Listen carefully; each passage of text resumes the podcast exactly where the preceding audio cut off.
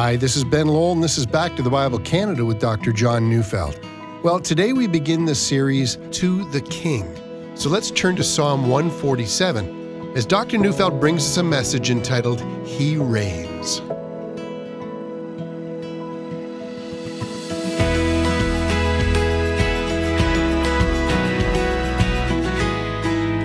I'm about to give an illustration that I fear may come back to haunt me. I mean, in terms of criticism. And just so that it doesn't, let me begin with an explanation. I don't consume alcohol, not I nor my wife. I think that's a wise policy, and I think it to be safe and effective policy for all Christians. Well, why? For one, I've never had to explain myself, and I've never scandalized anyone in regard to my behavior. And second, I've therefore never abused alcohol. I can't even tell you if I'm prone to alcoholism or not. And third, I've sure saved a lot of money over a lot of years. Now, having said that, I am told of a group of clergymen when they get together to talk about the faith, they'll do it in a restaurant and everyone has ordered a round of beer. One of them will then stand up and hold up his stein and quite loudly shout, To the king! And then everyone else will roar, To the king! Now, I found that fascinating.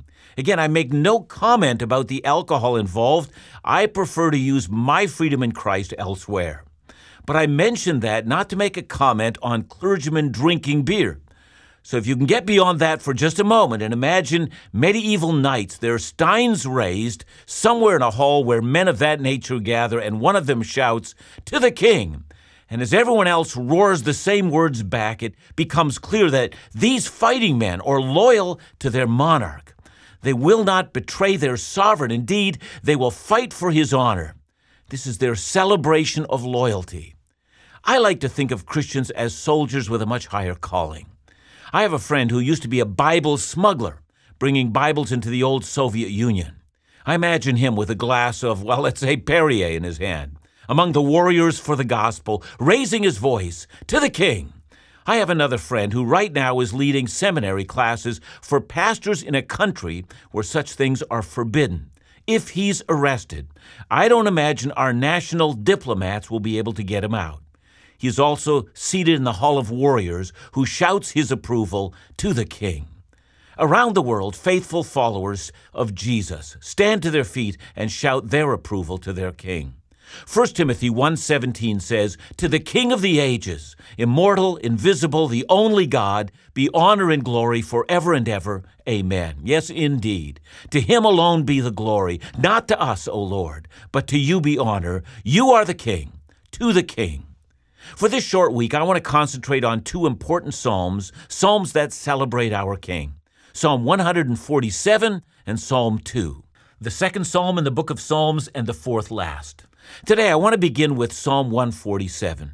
And when we think of our King, we will have to agree that there is every reason for both expressing to him our praise as well as our loyalty. So let's read the psalm. Praise the Lord.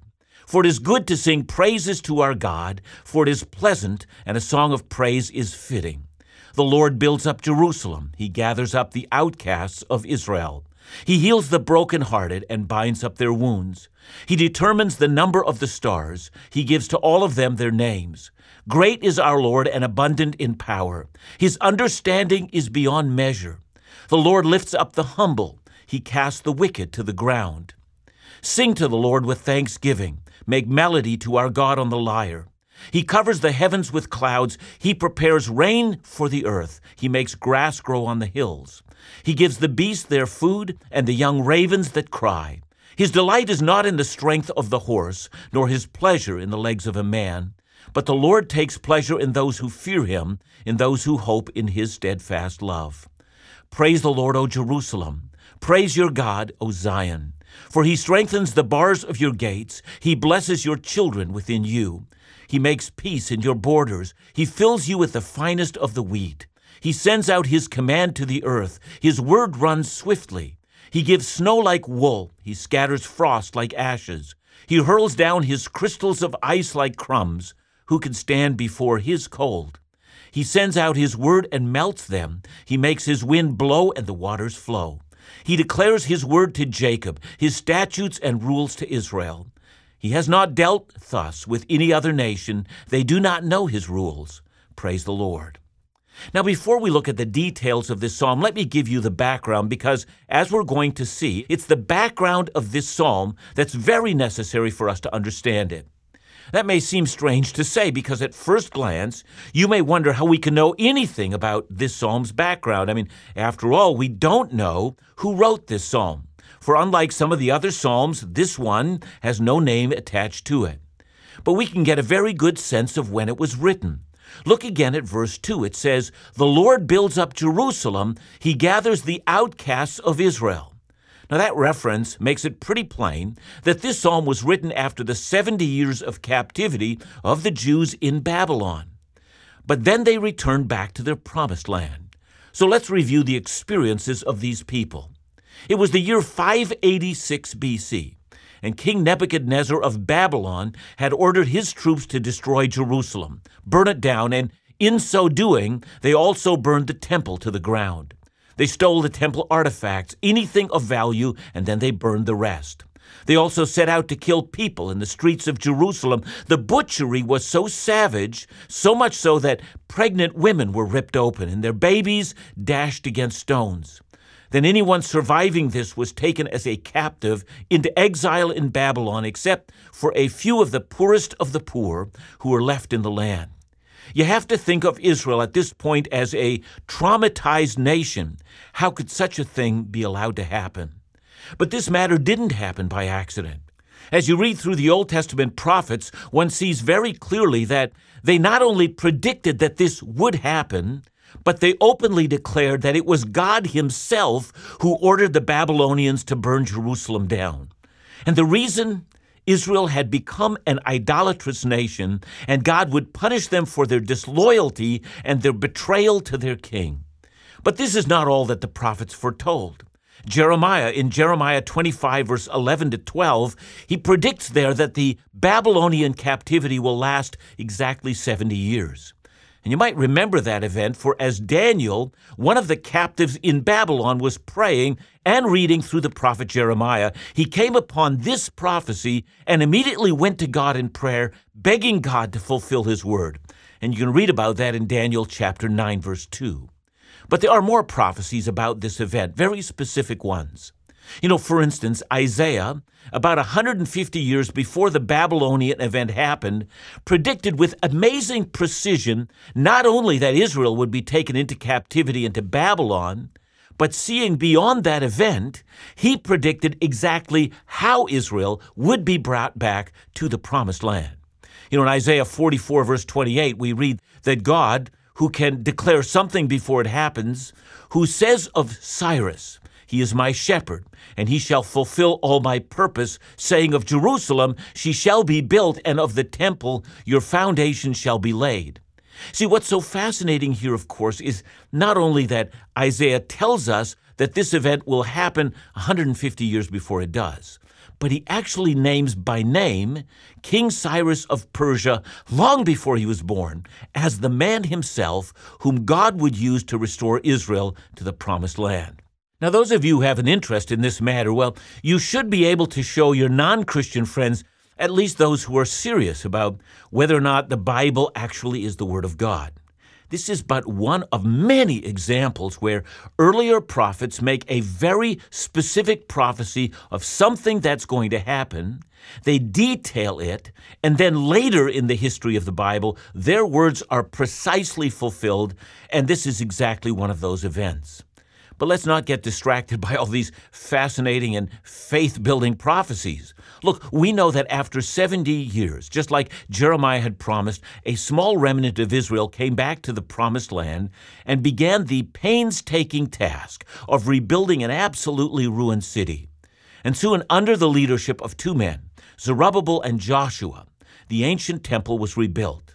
But there was trouble you know, the entire project was in danger because the enemies of the Jews were planning to burn the newly rebuilt temple down again. And it is here where loyalty to the king is being tested. You know, in the past, whenever Israel was threatened by the nations around them, they turned to the gods of those nations. You know, they assumed that those gods were stronger than the God of Israel. Would history now repeat itself? Or would the exiles be confident in their God knowing that he reigns. Would they shout to the king and band together in loyalty to him? This psalm answers that question.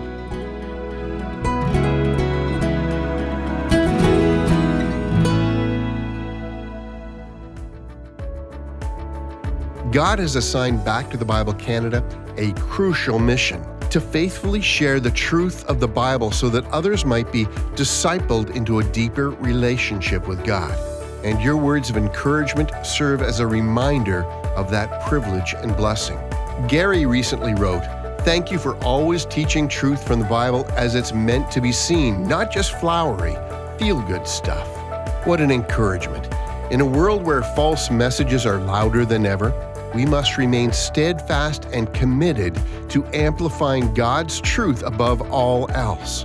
And we rely on your faithful support, gifts, and prayers to continue airing trustworthy Bible teaching across Canada through as many means as possible. To donate and help support Back to the Bible Canada's mission, or to share your testimony, visit backtothebible.ca or call us at 1 800 663 2425 today.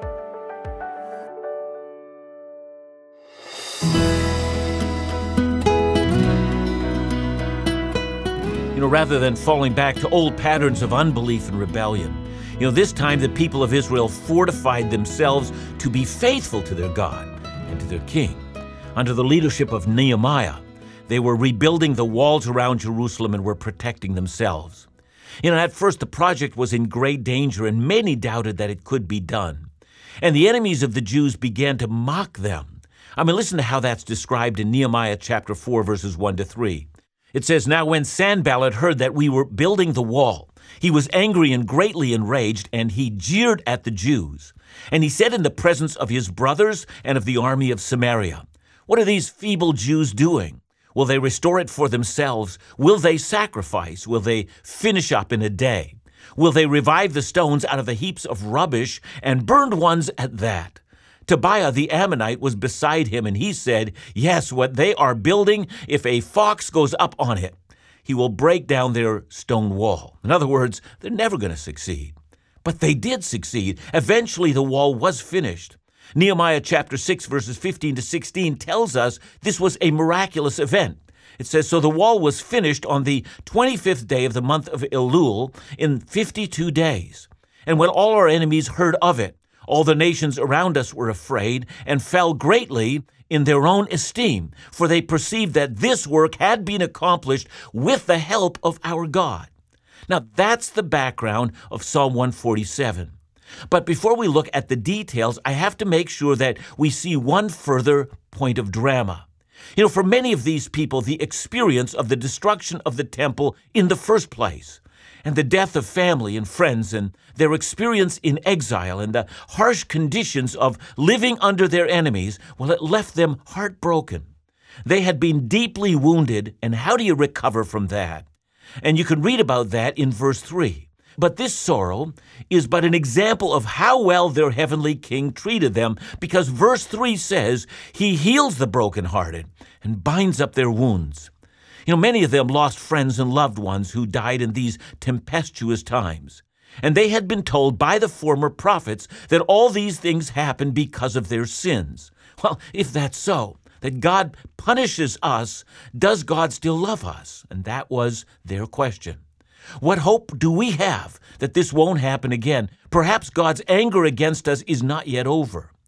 So let's make application. How does this relate to our experience? Are there any points of connection to us at all? Well, we all sin, every one of us, just like them. But unlike these people, we're not called to suffer for our sins.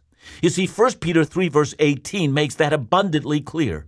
It says, For Christ also suffered once for sins, the righteous for the unrighteous, that he might bring us to God. So the suffering that Israel endured is but a small matter compared to the sufferings that Christ endured. For he did not suffer for his own sins. Remember, he was sinless. Rather, he suffered for our sins and the sins of the whole world. Therefore, the anger of God, which would have us pay the same heavy price as those people then, was now paid by Christ on his cross. Now, our sins are paid for once and for all.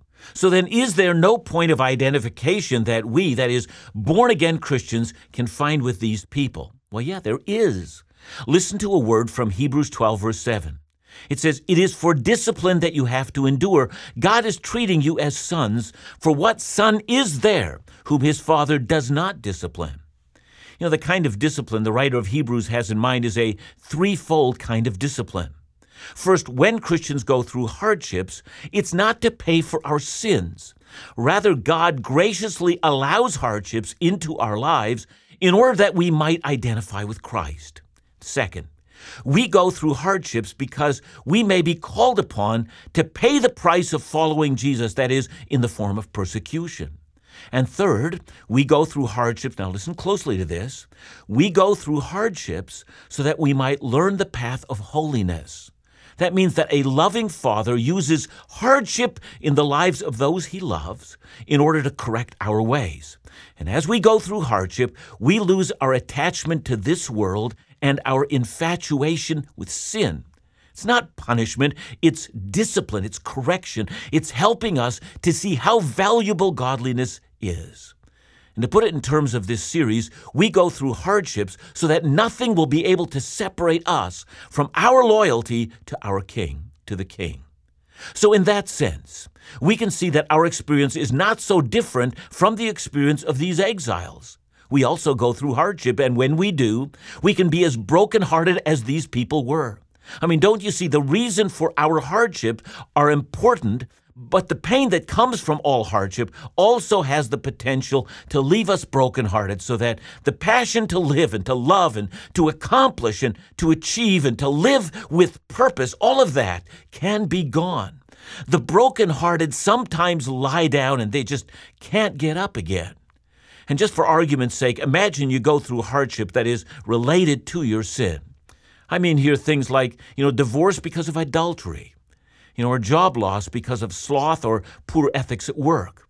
Or you've acted unmercifully towards others and it becomes known and your reputation takes a beating. Perhaps you've harmed your children and now they turn against you. Perhaps you've lied and your lies have been exposed, and perhaps your persistent anger issues have come back to haunt you in broken relationships.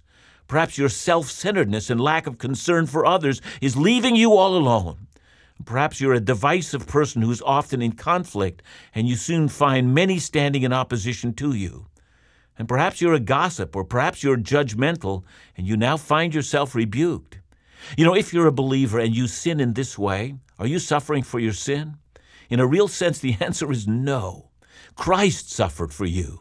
He took the horror of your sins and bore it for you on his cross. He suffered for you even while he did not deserve it. Your king loves you in that fashion. But a loving God who loves you more than you can ever know, in mercy is correcting you. He's disciplining you. He will not allow you to remain in your sin because of his love for you. All who are sons and daughters of the King are being trained in the laboratory of suffering. The discipline is intended to train you to prepare for your role of ruling and reigning with our King. Your King has great plans for you. It's so important not to lose heart in the midst of your sorrows. But here's what can happen. When God corrects us so that we might share in His holiness, this correcting process is often painful. We can become brokenhearted and discouraged beyond words. We begin to see our failures and we might begin to doubt, given our sin, that God loves us at all. It's for people such as this that this psalm is written. You know, some of us fail to be loyal to our King simply because we believe that our King has abandoned us. And so, unlike the knights of the past who raised a glass to their king and shouted out their loyalty, your lips are quiet. You feel you've betrayed your king, and there's nothing for you to shout about. Your head is bowed, and your shame is evident, and your discouragement is more than you can bear. So let this psalm teach you. And you will notice as we go through this psalm that it's easily outlined. It's very easily broken down into three parts, each beginning with an admonition of praise, and then a reason why we should praise God. So let's follow the progression of all three parts. The first section covers verses 1 to 6. This part is filled with promise. God heals the brokenhearted, He lifts the humble, and He encourages them. The second section is in verses 7 to 11. It tells you what pleases God, and what it says might surprise you. God is not pleased in your abilities, nor is he disappointed in your lack of abilities. And then the third section, that's verses 12 to 20, reminds us of the amazing power and care of our God. And so for this next week, as we look at two very important Psalms, let's raise our glasses to the King. You know, in my case, it's going to be a glass of sparkling water, not alcohol. But I raise my glass and I shout, To the King! My sagging spirit is renewed, and my loyalty to the great King rises within, my eyes brimming with love for the one for whom I live. Listen, my friend, are you a Christian who has failed and who fears that your track record leaves you feeling that you're a hypocrite to express loyalty at all? You feel it's not right to shout to the King. And if that is you, Psalm 147 I promise, is going to renew you. It will demand of you that you begin to make a habit of praising your God and that you make a habit of remembering the glories of your King. The praises of your God will continually be on your lips, and your broken heart will be renewed again, and you will bring glory to your King. John, thanks. Uh, this is going to be a great series. Just wondering, what about those people that uh, maybe in their lives they've committed some sins, they've asked for forgiveness and all those types of things, but they're holding on to these things. They find it really, really difficult to to come to God and even even to worship Him because maybe they just don't feel like they're worthy. Yeah, this this especially when individuals feel hypocritical because of their sins. If I go into God's presence and you know raise my hands uh, worship among God's people, have that free sense of being in His presence and shouting my praises to Him. How can I do that again, knowing how I have betrayed my Savior? Um, I would put to you Peter, uh, who betrayed his own Lord and who was restored by his Savior. Uh, remember that Christ has forgiven you your sins and put your whole worship emphasis on his forgiveness. He restores, he welcomes you, he's accepted you. Christ died for every single one of those sins. Make that a part of your praise, and you'll do well. Thanks so much, John. And remember to join us tomorrow as we continue in our series To the King, right here on Back to the Bible Canada, where we teach the Bible.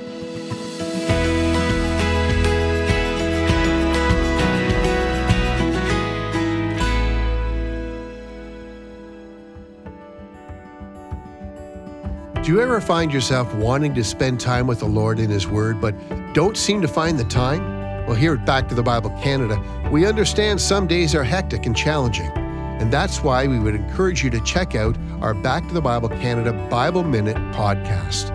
Each episode contains a one minute audio Bible teaching message from Dr. John Neufeld, with new episodes Monday through Friday. These are perfect for those moments when you're seeking spiritual encouragement, but time is short so you can download the Bible Minute podcast wherever you listen to your podcasts or visit backtothebible.ca slash apps.